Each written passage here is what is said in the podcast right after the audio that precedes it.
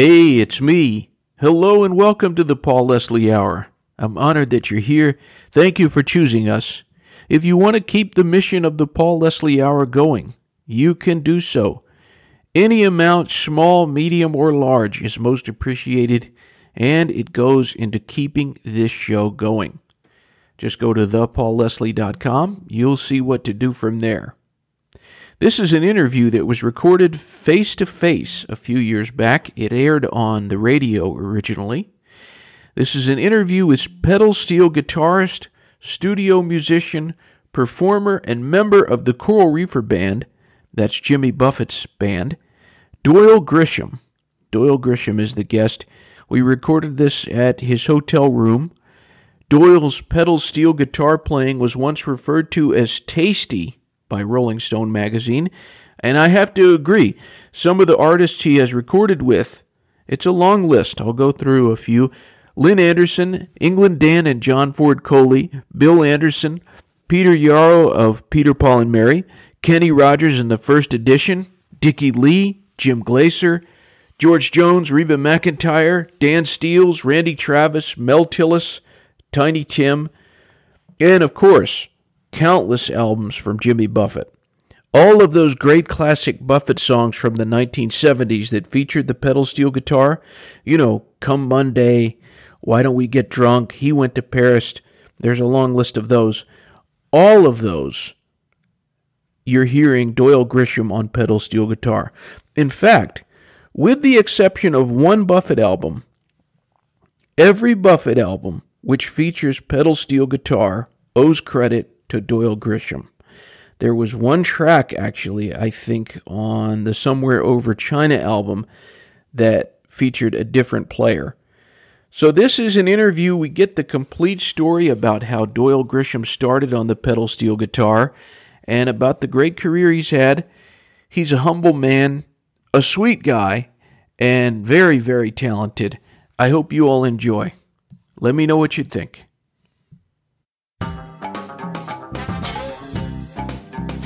The Paul Leslie Interviews. Well, we're welcoming Mr. Doyle Grisham on the show today. Well, I'm glad to be here, Paul. I thank you for taking the time to do this. So you're the pedal steel guitar player. And what gave you the decision to want to take up that instrument? Well, I guess I was, I was in my early twenties, 20 or 21. I had always liked the instrument, but before that, I had been playing electric guitar in bands for years. Cause I started playing nightclubs and things like that in Texas when I was about 14, or 15 years old as a, you know, as a musician, just cause I liked to play and brought in extra money for me to buy cars and guitars and whatever else a teenager does, you know, with his money. But, uh, during that time, uh, I'd always, the pedal steel had come into existence. Before they were just what we call the stand-up steel guitars. They, they had about six or eight strings on them and they had kind of one limited sound, which was kind of like Hawaiian type music. But then the pedals come out and they did, they started pulling the strings so you could make different chords and different sounds with it. And it gave a whole new, uh, outlook to the sound of the instrument. And I kind of took a liking to that. And about the time that uh, I'm talking about, when I was about 20 or 21, it seemed to be there was a guitar player on every corner of the street. And uh, there wasn't many pedal steel guitar players. And country music was going pretty strong. And I said, well, I like both of those. And I'm just going to try to learn how to play it. And Actually, it was the best move I ever made because if I'd have stayed only with the electric guitar, I was a good guitar player, but I, I don't know if I would have advanced to the degree that maybe I've accomplished, if you want to call it that, with the pedal steel because at that time there wasn't many of them around, like I'm saying. And, and I did learn pretty fast because I was a school musician up to a point. So it didn't take me long to learn the instrument, just the tech, learn the technique on it and learn how to play the way I guess I play now. Uh, you know, took uh, a, little while, but actually I was within uh, six to eight months or so, I was out doing recording sessions in Dallas where I was living at the time and, and playing live jobs. And because that's, that's just how quick I, I learned on it. But you know, it's just like any instrument you learn, but then to really get advanced, it does take time. You know, it's just like a great violinist. I'm sure they started out playing good at some point, but then they got great at some point. You know what I'm saying? It's, it just, it, it's taken all these years for me to probably get to the point to where I play now. But, uh, when I first started, I learned fast and I would, but to answer your question, uh, I went the long way around. It's, it's just because I was interested in it. It sounded good to me at the time and I, I wanted to learn to play it. And you've played with so many people. I was looking, I was amazed. You played with George Jones. Yeah, I actually didn't tour with all those people, but I played on some of their records just because when I moved to Nashville in the 60s and more especially the early 70s, I started getting involved in studio work. And from that time up till now, I did a lot of recording with different artists and it's just a simple matter of uh, somebody liking your playing, a producer, so to speak. I mean, George Jones might not have liked my playing, but his producer did, and and he went along with it because that's kind of what what artists do. You know, they just the producers hired by the record label, and the artists just kind of fall. You know, they accept what he does up to a point. I've been lucky to, you know, to be on a lot of major uh, recording artist records over the years. I was listening to. Uh a, a few of uh, some Buffett songs, and I always, whenever I hear like the the twangy sound, I always say, "Oh, that's got to be Doyle Grisham," because pretty much you played, you know, all the classic Buffett recordings. That's you. Yeah, the only I think the only album, and I could be wrong on this, that I didn't play all the Steelworker. I think was somewhere over China. I think uh, Al Divino or, or DeVito which I, who I don't even know. I think he's a Memphis steel player that either Buffett or Buffett's uh, producer at that time was affiliated with. And at that time that that album was recorded, I wasn't, I had quit doing Buffett's albums. I guess to explain, during the, about 70 or 71 is when I first started recording with Jimmy Buffett. We did about four or five albums up until about A1A or Havana Daydream in that area, right before Margaritaville. But when he recorded Margaritaville, he used his own band and kind of moved away from the Nashville scene. So after that is when Somewhere Over China was recorded some several years later and he had already been recording everywhere else. So I wasn't in like doing every record, every album at that point. But yeah, I guess I'm about the only steel player other than that one instance, that one album that uh, has ever been on any of his recordings that I'm aware of. So what pedal steel guitar players out there do you, uh, do you put at a level that you think that's a, that's a great player? So I know you were nominated. You've had some honors. So, uh, who would you say is, who are your influences? Well, I was influenced in my early years by a guy named Buddy Emmons and Jimmy Day. They were actually the top steel players of that era, in my opinion.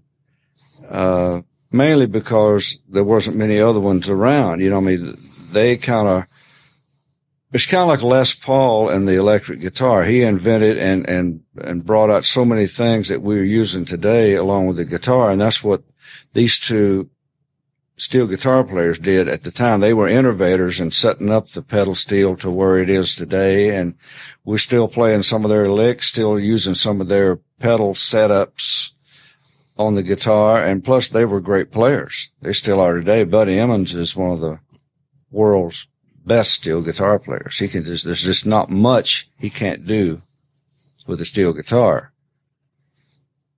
So but there were so many others. I don't necessarily just say they were the only ones, but they were the ones that really I noticed first because I was more aware of them and for what they were doing to the instrument because it was such a new instrument from around the late fifties up until the few years later when I started playing.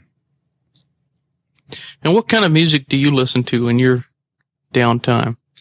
Well, I listen to all kinds. I, lo- I love all kinds, and I still play some electric guitar you know, with, on recordings and things. So I have to do, not have to do, but I, I, I get involved in even rock and roll, you know. But my personal preference is kind of a broad extreme. I like the old traditional country music, like Ray Price, Buck Owens, George Jones, Merle, Merle Haggard, Lefty Frizzell. And on the other end, I like jazz. And in between, I like a lot of other things, but not as much. If I was to go, you know, be uh, traveling on a plane and bring out my iPod or, or CDs to listen to, that's what I'd listen to. I'd be listening to Merle Haggard maybe one, one time, and then I'd be listening to Johnny Smith or some guitar player on the other end. So I have a broad range and it's kind of both ends of the music spectrum, but, uh, it's kind, it kind of keeps me, uh, you know, fresh in a sense, you know, musically because there's, I don't know, it's just what I've always liked, you know, and Western swing. I like Western swing music, but it's, it's, it's more, it's kind of tied in with the two. Western swing kind of came about because of country musicians that like to play something in their minds a little bit more sophisticated than just country. Hmm. So they started playing the jazz tunes and things and making their own versions of it and kind of Western swing come about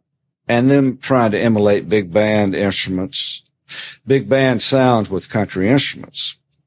But it just come about, you know, an, an evolution of, of, of that so I hope that answered your question. Sure. You, you uh, uh, in the article that uh, Danny Raspberry wrote, it mentioned that when you first met Buffett, he said, "Yeah, you need to play on my record," and you said, "Yeah, you know, you were thinking, yeah, I've heard that before." And well, it, it, ironically, that is, that is what happened. I was, I, how I met uh, Jimmy was uh, I was working with a group called Tompall and the Glaser Brothers. They were a Grand Ole Opry trio, singing trio that at the, in the 60s and 70s, they were the vote, the top vocal groups of every year. I mean, they were great uh, singers. They were a trio. So I was playing in their band and we were recording. They like to do things a little bit not totally country, but use the country influence along with them. So we were cutting a song that Jimmy and Buzz Cason had written called Tin Cup Chalice. And unbeknownst to me, I didn't know either one. I think I knew Buzz Cason a little bit. He was a producer around town and I got to working for him later on as a musician a lot. But Buzz Cason and Jimmy came by Tompall and the Glaser Brothers recording session. And I guess they, Jimmy heard something he liked and what I was doing. And so that's when he asked me, he said, I'm fixing to do a major recording. I've got a major recording contract with ABC Dunhill and I'd like you to play on my album.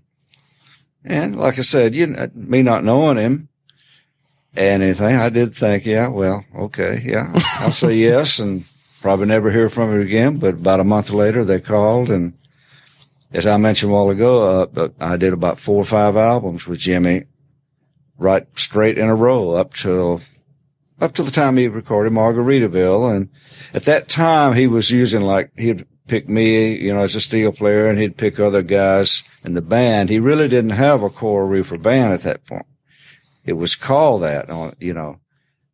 Uh, and he'd put Marvin Gardens as the some of the you know that kind of thing as the some of the band members, but uh, he was just hiring uh, him and his producer there again was just hiring individual players to come play on the, the records, and luckily I, I I was lucky enough to be on the first four or five albums, but then when he did Margaritaville, he used his whole entire band, I believe, and that kind of headed headed him off into the kind of where he is now and, and kind of what I'd call a Jimmy Buffett uh, rock pop uh, island type of sound. I don't know. It's hard to categorize Jimmy's music. It's just Jimmy Buffett. Yeah. But it took a, it was an evolution of, of from the time when we started when it was a little more country and then adding the, the distorted guitars and more synthesizers. It evolved into what and the horns to what you're hearing on stage nowadays and his records too. What was your impression of him when you met him? Oh, I, nothing like it. You talking about recording wise? Well, I, I, guess I could answer that either way. He was, he's a different person than anybody I ever, ever met. He was more, I don't know, you could kind of, he had a certain vibe about him. You know, it was just a fresh type of approach to anybody I'd ever been around. And at that time, I was around not all uh, country artists because even I was, I was telling you, I was working with Tompall and the Glaser brothers. Well, they, they had published songs like Woman, Woman, Gentle on My Mind. And so I was, I wasn't associated or playing on those records, but I was associated with, they took in these kind of writers into their company. So they weren't all just totally country writers, but although Jimmy wasn't writing for their country, I noticed that a difference about him. I mean, he wasn't writing for their company, but I noticed how fresh and different his songs were. And they weren't, I wouldn't have classified it, uh, classified them as country at that point. I don't know. Kind of like now, what do you classify? They was, it was just Jimmy Buffett then. Mm-hmm. And, uh, although Railroad Lady and Great Filling Station Hold Up, they have a country flavor to them and they're chord wise, they're relatively simple songs, but still they were so new and fresh. And the way we were doing them was different in itself too, you know, because nobody was telling us what to do. We were kind of playing what we felt like playing and just our own, I guess, certain type of playing along with Jimmy's songs and the way he sang them kind of gave him the sound that they wanted at that time. And how did you come to uh, start touring with Jimmy? Because that was quite a while from the. Oh yeah, that was that wasn't until 90, 1999. He, uh, like I said, the, the kind of the chron, uh, uh, the the uh, order of events there is from about 70 till 74. I did a few albums with Jimmy. And then from about 74 up till 99, he'd call me in occasionally to maybe play a, on one or two songs, you know, on a certain album or so. Not many, but kind of lost kind of contact with him uh, other than just knowing he was around. But in 99, they called me back, 1999, to, to play on Beach House on the Moon album. And at that time, he was joking with me about touring with him.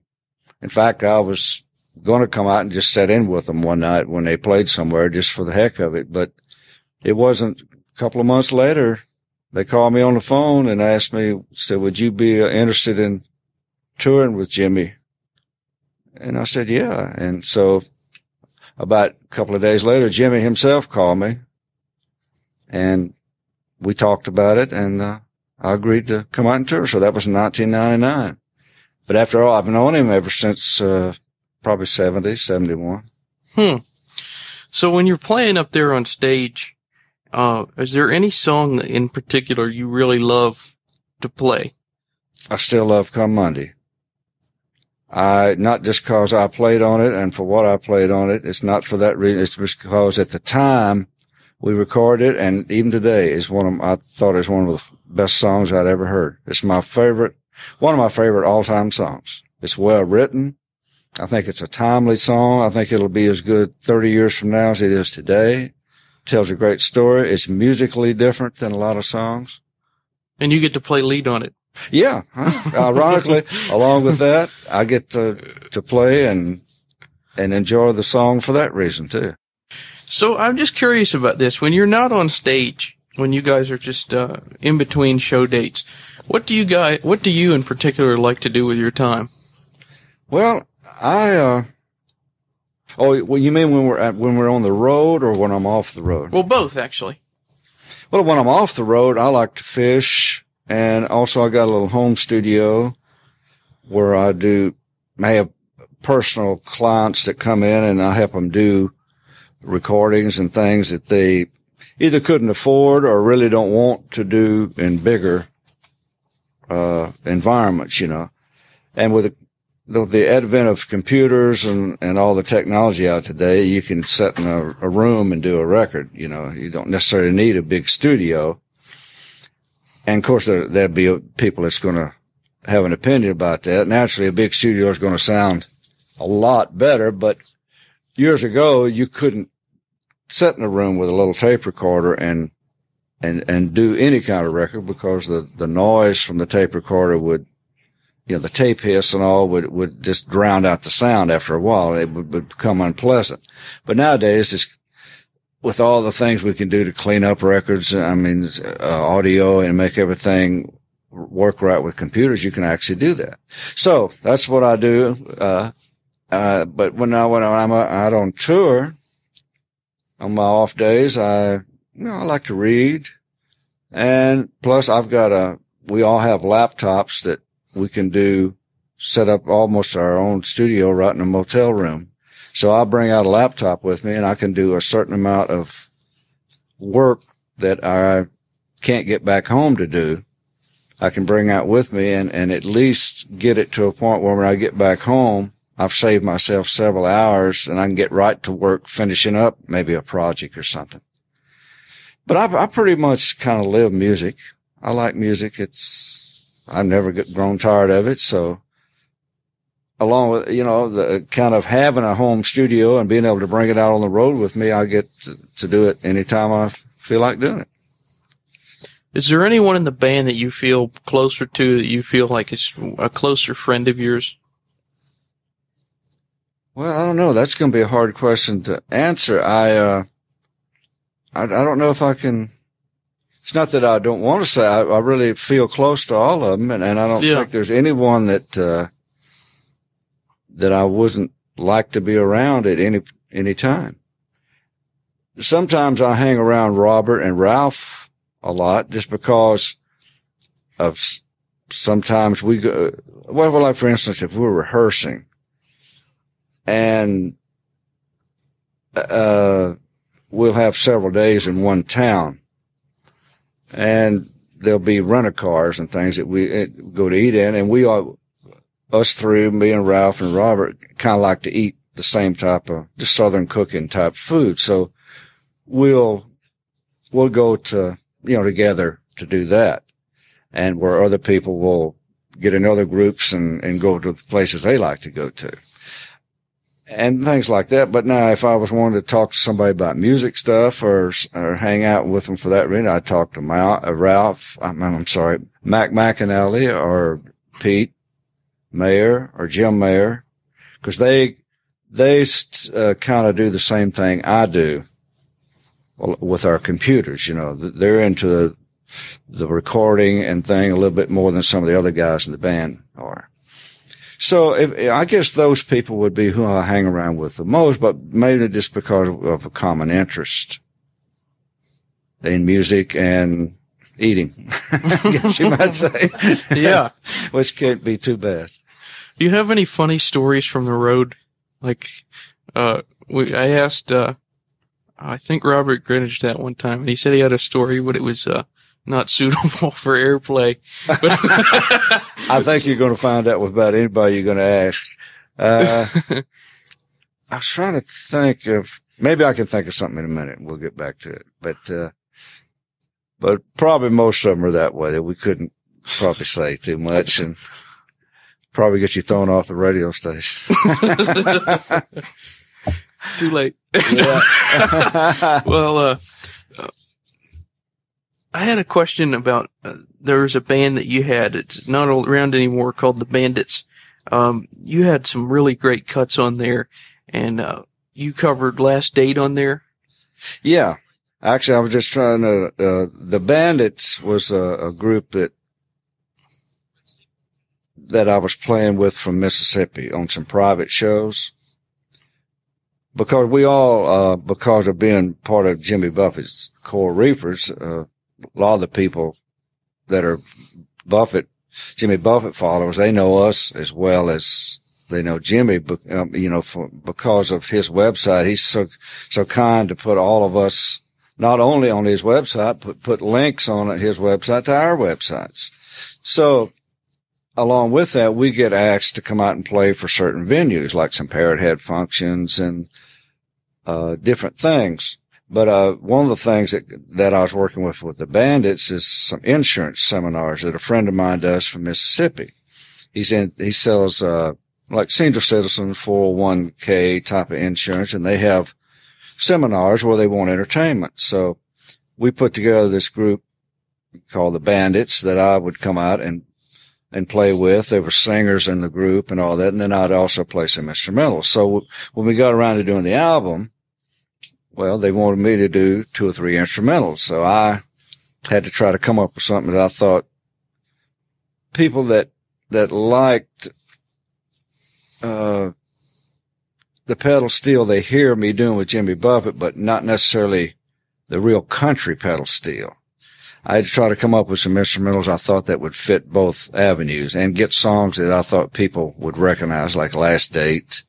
And I think I played Country Roads. And so I think that's, that's what a person needs to do that's not really a, a, a well-known instrumentalist like I, you know, like I'm not. I just, I'm known through Jimmy Buffett's, uh, you know, fans.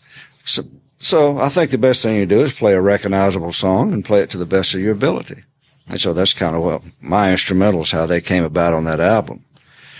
But now the Bandits band, it, uh, they were a lot of local musicians and from Mississippi and, and the people that was handling us was trying to get us booked in further away places and better places and they couldn't always get off to do it to travel, you know, because they were working people. They weren't professional musicians in the uh, sense of making their living with it like I am.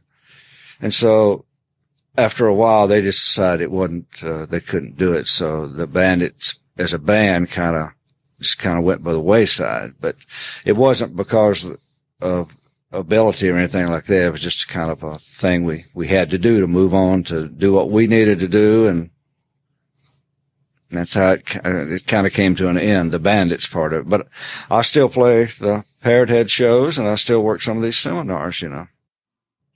And you play a lot with John Frenzy. Yeah, I've I do. seen some shows with him. Yeah, he's a real good friend of mine and has a band up in, uh, around in Pennsylvania. And, uh, we play a lot of, a lot of Parrot Head shows, some things that are not Parrot Head shows. If I happen to be in the area or, or something, he'll try to uh, book a show or, or, something or some function that I can come join him and his band. Sometimes we just play him and I. And but most time we use the band when we can because it just sounds, you know, fuller and much better. So maybe you, you we were talking about some stories. Maybe you have a story from uh, the what was the album that had God's Own Drunk on it? That was uh wasn't that the first album? Was it? Buffett I don't album? know if it was Living and Dying. Yeah, Living and Dying three quarters. Maybe you have an old Yeah, story. well, from- I, I have a story about days. how that. I mean, that actually was done. Even in the early days, though, all with with Jimmy Buffett's recordings, although it was done on what we call multi-track recorders, where you could your your part was on a separate track, and you could go back and redo it if you didn't like it or whatever. We didn't really do a lot of that. They kind of wanted a fresh, open sound. I mean, and a, most time the things that you heard on there were just done in one pass through. And if you had a real glaring mistake, they, you might could beg them into letting you go back and repair that so the whole world didn't have to hear it. But, uh, with God's Own Drunk, it was even more so. They brought in everything you hear on there was done at the same time. They brought in secretaries, people off the street, whatever they could to just sit around the studio. There was, there were so many people in the studio. We barely had room to get to our instruments, you know. And that, that's what he wanted. He wanted this, it's almost like he was putting on a, a show with a crowd there for that one song. And that's how we recorded. I don't even know if we actually, the normal thing with running a, uh, with recording a song is, is you listen to it and you write down the chords and you might talk about who's going to play where and what. Then you'll run through it maybe a couple of times before the red light actually comes on in most cases. I don't even think we, I'm not even sure we ran through that when they turned the red light on and Buffett just, we knew the song. We were, we had taken the chords down. But it, sometimes that's not like playing the song. You just write the chords down, but if, unless you have a chance to actually sit there and play through it to figure out what you're going to do and how you're going to do it, that makes a difference. But I think on that one, we just pretty much, he probably played it one time on his guitar and we wrote the chords down and they brought everybody in and we recorded. It kind of happened like that. So there was no, uh, that wasn't like, uh, uh, uh, an audience track added later or anything. They were, they were all right there in the studio. I always wonder what he what he means when he says you missed it at the end. Do you know what I'm talking about? Do I? At the end of the album, he says you missed it. You know what I'm talking about? At the end of God's Own Drunk, it's the last song. He says you missed it. I don't think I've ever noticed that. yeah, he says that. I, I wondered if it was maybe a, like a they were he thought the tape was stopped rolling or something. well, you know, I'll have to go back and listen to that. I, I don't remember that happening. But I tell you, you know, that's that is uh, it very well could have happened because there's a lot of things that went on. You know, I hear them later and I wondered, did we really do that? Or sometime wondering why did we do that? You know, but you do a lot of things at the time that years later you kind of wish maybe you hadn't. And hopefully it, sometime you, you're glad that you did though, because they turned out good. What's the best part about being Doyle Grisham? Oh, just getting to do for all my life what I've wanted to do. And I guess not having to have actually held a job. yeah. No, I've, I've had to work at, in other aspects of the music business, but it's, I've been lucky to, that it's all been music related. I've had, you know, I mean, I've, I've worked in publishing companies. I've been a recording engineer for a while, but it wasn't that I had to stop playing music to do that. It kind of tied in with playing. Hmm. So I've been very lucky that I have been able, since I've been about 14 years old, to have made my living just playing music.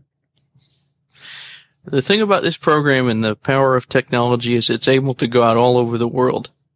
So my question for you is, what would you like to say to the world? say to the world. In, in, in any certain aspect? Anything. Well, that's kind of a, that's kind of a far out question. I, I don't even know if I could give, cause I'm not really a, a politician or anything like that. So I don't know if I could give anything to the world except that I just enjoy being in this world. I think it's a great world if we could all learn to live in peace and understand each other. That's what I would say to the world is we just need to try to start thinking of each other as we'd like to be thought of ourselves and try to treat everybody the way we'd like to be treated. But when you get heads of states and I think politics and and a lot of other things that I probably shouldn't go into at this point. Along with it, that's that's what happens to communication between people that don't always speak the same language. They don't have the same religious beliefs. But it'd be great if we could all get to the point of where we just live together under all those situations in peace and harmony. Well, Doyle, I appreciate you uh, taking the time to talk to us. Well, thank you. I enjoyed it, Paul, and uh, I, I just hope we can do it again sometime. All right, all right my pleasure. Thank you.